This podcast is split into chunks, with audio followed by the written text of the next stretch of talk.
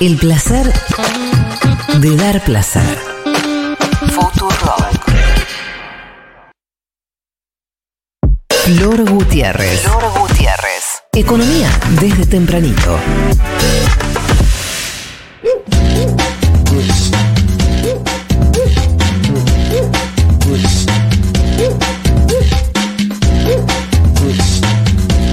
Siete y media pasaditas, Flor Gutiérrez, ¿qué has traído? ¿Todo bien? ¿Todo tranqui? No sé de qué vas a hablar. Díganme ustedes, no pasó nada ayer. No pasó nada. Eh, solamente el Luz eh, superó los mil mangos, los mil pesos, lo cual es un montón. Uh-huh. Escuché que no, igual no se vendía a mil pesos, como la gente no, quiero decir, nadie iba a comprarlo. Estaba un poquito caro. Y bueno, ese es el punto. Evidentemente alguien está convalidando este precio, si no, no estaría subiendo al ritmo que lo viene haciendo. De acuerdo a la mirada que tiene el equipo económico, se trata de cuatro o cinco grandes especuladores que están presionando sobre este valor del dólar, que recordemos, es una corrida que arrancó hace por lo menos dos semanas. No es que arrancó ahora. Uno veía viendo en el mercado que estaban cayendo los bonos en pesos, que de a poco eh, los depósitos Eh, que hay en plazo fijo en los bancos empezaban a caer también. Estaban en un nivel igualmente histórico, o sea, estaban en un nivel muy alto, entonces bajaban de un piso elevado. No era una, una situación que preocupaba, pero sí veía que había una salida de depósitos. O sea, efectivamente la gente con una tasa de interés que te está pagando un plazo fijo del nueve a diez por ciento mensual y un dólar blue que solamente este mes ya subió un veinte por ciento, claramente le estaba generando muchísimo ruido en sus ahorros, y entonces por ahí estaba decidiendo sacarlo y buscar otros instrumentos uh-huh. para ahorrar, básicamente porque se le estaban licuando los ahorros en un plazo fijo. Eso estaba sucediendo a la par de que estaban subiendo todos los dólares, no solamente el blue, sino también los financieros. Ayer particularmente subió el dólar blue, pero un poco para entender lo que está sucediendo en el sistema bancario y en el sistema financiero, porque es una corrida cambiaria que después se eh, fue virando hacia un cierto temor de que se genere una corrida bancaria con una mayor salida de depósitos, por lo que explicó Nico hace un ratito, dijo tanto Javier Milei de que el dólar mientras más alto esté mejor, que él no tendría los eh, ahorros en pesos, entre otras frases que también dijo Ramiro Marra, el jefe, el candidato a jefe de gobierno de la Ciudad de Buenos Aires. Uh-huh. Todo eso generó que el, la, la incertidumbre sea mayor y que entonces, por ejemplo, el Banco Central tuviera que salir a aclarar en un informe de eh, estabilidad financiera, diciendo que Argentina tiene un sistema bancario que está totalmente líquido y que si la gente quiere ir a retirar sus depósitos, va a estar la guita ahí para retirar esos depósitos. De hecho, hoy el nivel de liquidez es del setenta y cuatro coma seis por ciento sobre el total de los depósitos. O sea, del total de los depósitos, el setenta y cuatro por ciento está disponible para que la gente lo pueda retirar. Hasta el billete, es un porcentaje altísimo. Es un porcentaje altísimo. Obviamente que si toda la gente va al mismo tiempo a retirar uh-huh. sus depósitos, bueno, se empieza a generar un escenario que no es bueno para nadie. Por eso es lo que se trata de evitar, es eso. Que ¿no? Es importante saber, corregime si me equivoco, pero que eso es en cualquier lugar del mundo, no en el sistema argentino. Si todo el mundo va a sacar Total. su depósito, no funciona así. O sea, la lógica del sistema bancario es otra. Totalmente, Flor. La, la lógica del sistema bancario es que la guita que vos le, le eh, das al banco y que la dejás, por ejemplo, en un plazo fijo, el banco te paga una tasa de interés, pero porque esa guita se la presta a otro con una tasa un poquito más alta, ¿no? Uh-huh. Y el speed, la diferencia... Porque no es, es una caja fuerte, es otra cosa. Exactamente. De hecho, el sistema bancario argentino después de la crisis de dos mil uno es uno de los más seguros que hay a nivel internacional, porque se aplicaron muchísimas regulaciones, incluso hay seguros de depósitos, tanto en dólares como en pesos, por lo tanto lo hace mucho más seguro sí. que otros sistemas. Básicamente dejaron de prestarle dólares a personas que no producen dólares. Totalmente, eso fue una decisión central. Hoy uh-huh. los dólares están o encajados en el Banco Central o líquidos en los bancos, o a lo sumo se lo prestan solamente a un sector exportador que sabes Ajá. que te va a ingresar dólares. Uh-huh. Así que por ese lado podemos llevar cierta tranquilidad al que está escuchando del otro lado, pero también hay que entender que esto no es solamente algo que Eh, ocurrió por los dichos de Javier Milei. Sí, quizás los dichos de Milei lo pudieron haber profundizado, pero es algo que se viene generando claro. hace bastante tiempo, y tiene que ver con que no hay un, un valor posible del dólar blue que sea razonable. ¿A qué me refiero con esto? A que generalmente uno en estos escenarios de corrida se pregunta hasta qué monto, hasta qué valor puede llegar el dólar. Y la respuesta lógica sería, bueno, hasta que el mercado lo convalida. Hay un, hay un momento en donde el mercado dice, bueno, yo ya ese precio no lo convalido, pero me parece un valor eh, ilógico.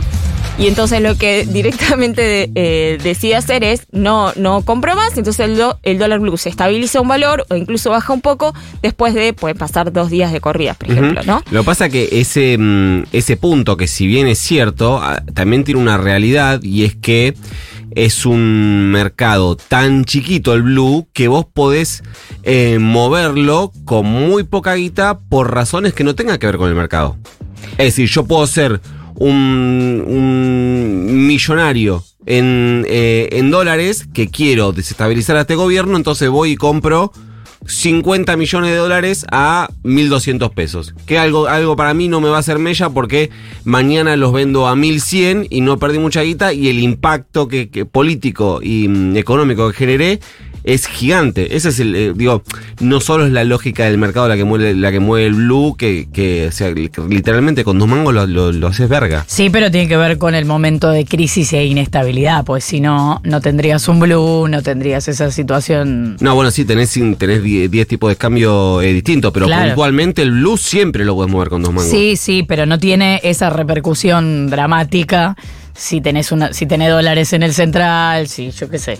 Es como no, no hay que desligarle a esta situación la responsabilidad de, si querés, la gestión económica, que quizás no fue la más acertada en algunos, en, en muchos casos, ¿no? Uh-huh. Sino sería como decir, bueno, todo esto pasa solamente porque hay, digamos, un conjunto de cosas. Si Nico me das el pie para decir que efectivamente lo que vos decís también sucede, porque la lectura que hace el equipo económico, ayer Eduardo Setti, que es el secretario uh-huh. de Finanzas, publicó en sus redes algo que me parece que es muy importante, que él decía, la dinámica general del funcionamiento del mercado, como lo estábamos hablando, es que el dólar blue estaba siempre por lo menos cuatro puntitos por debajo de los dólares financieros.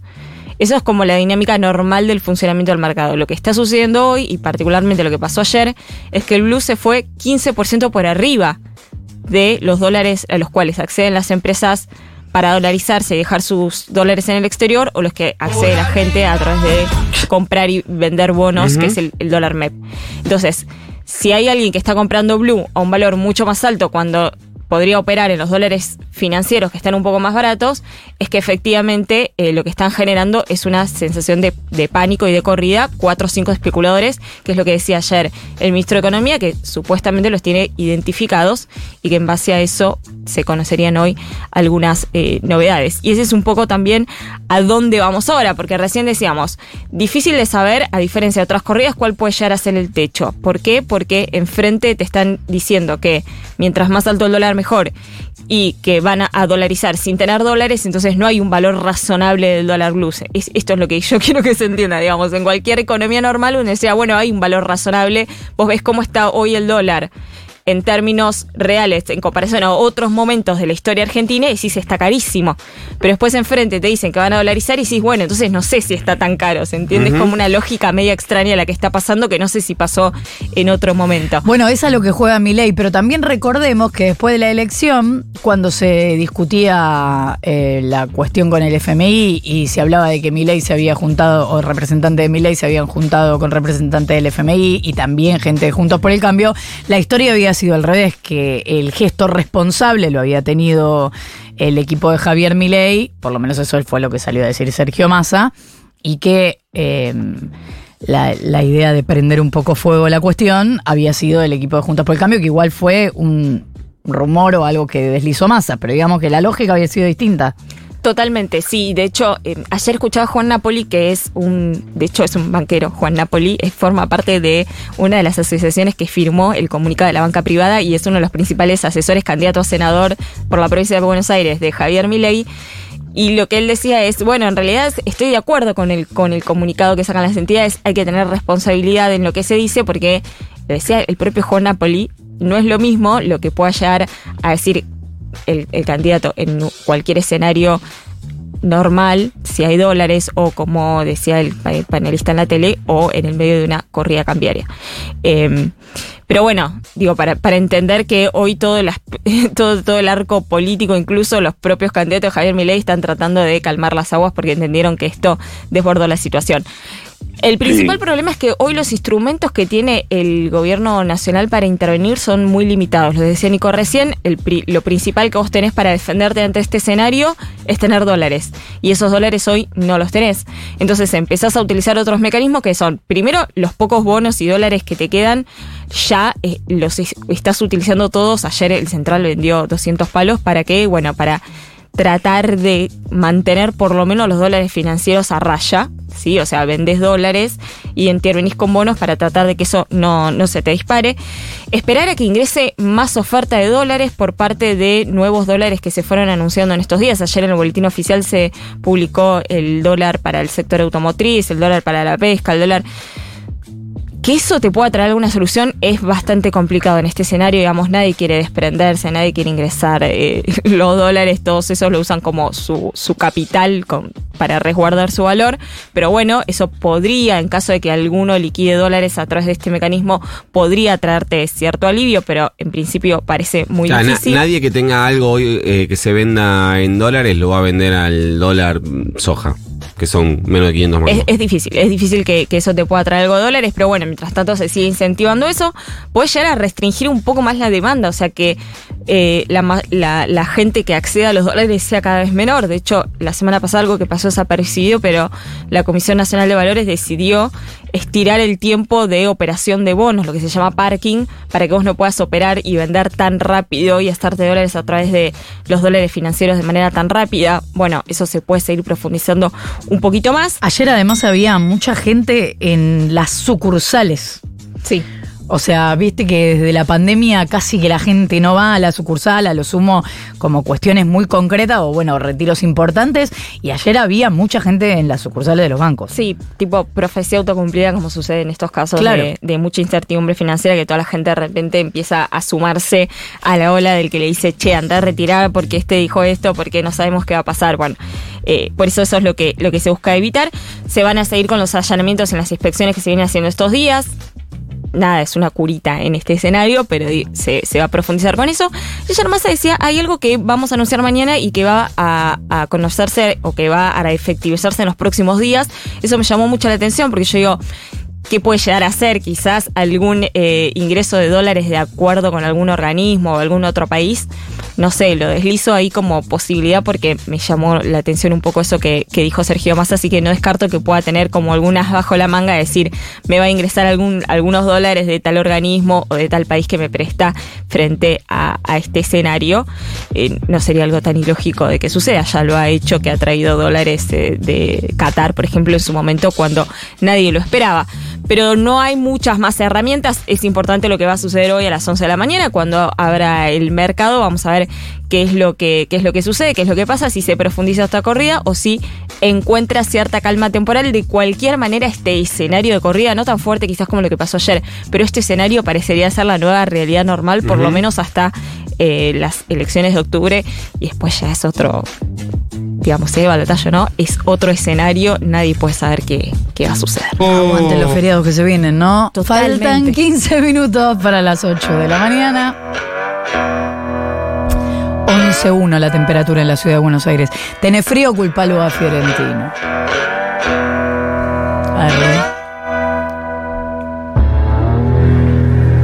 ver. Macho de vitrina sos vos. Moviendo la patita. Vení, Cecilia, bailemos con Babasónicos. Esto es Desfachatados. Hasta las nueve vamos en vivo. Este programa se llama Ahora Dicen. Digo, cobarde. Si no, no, un poco me digas así.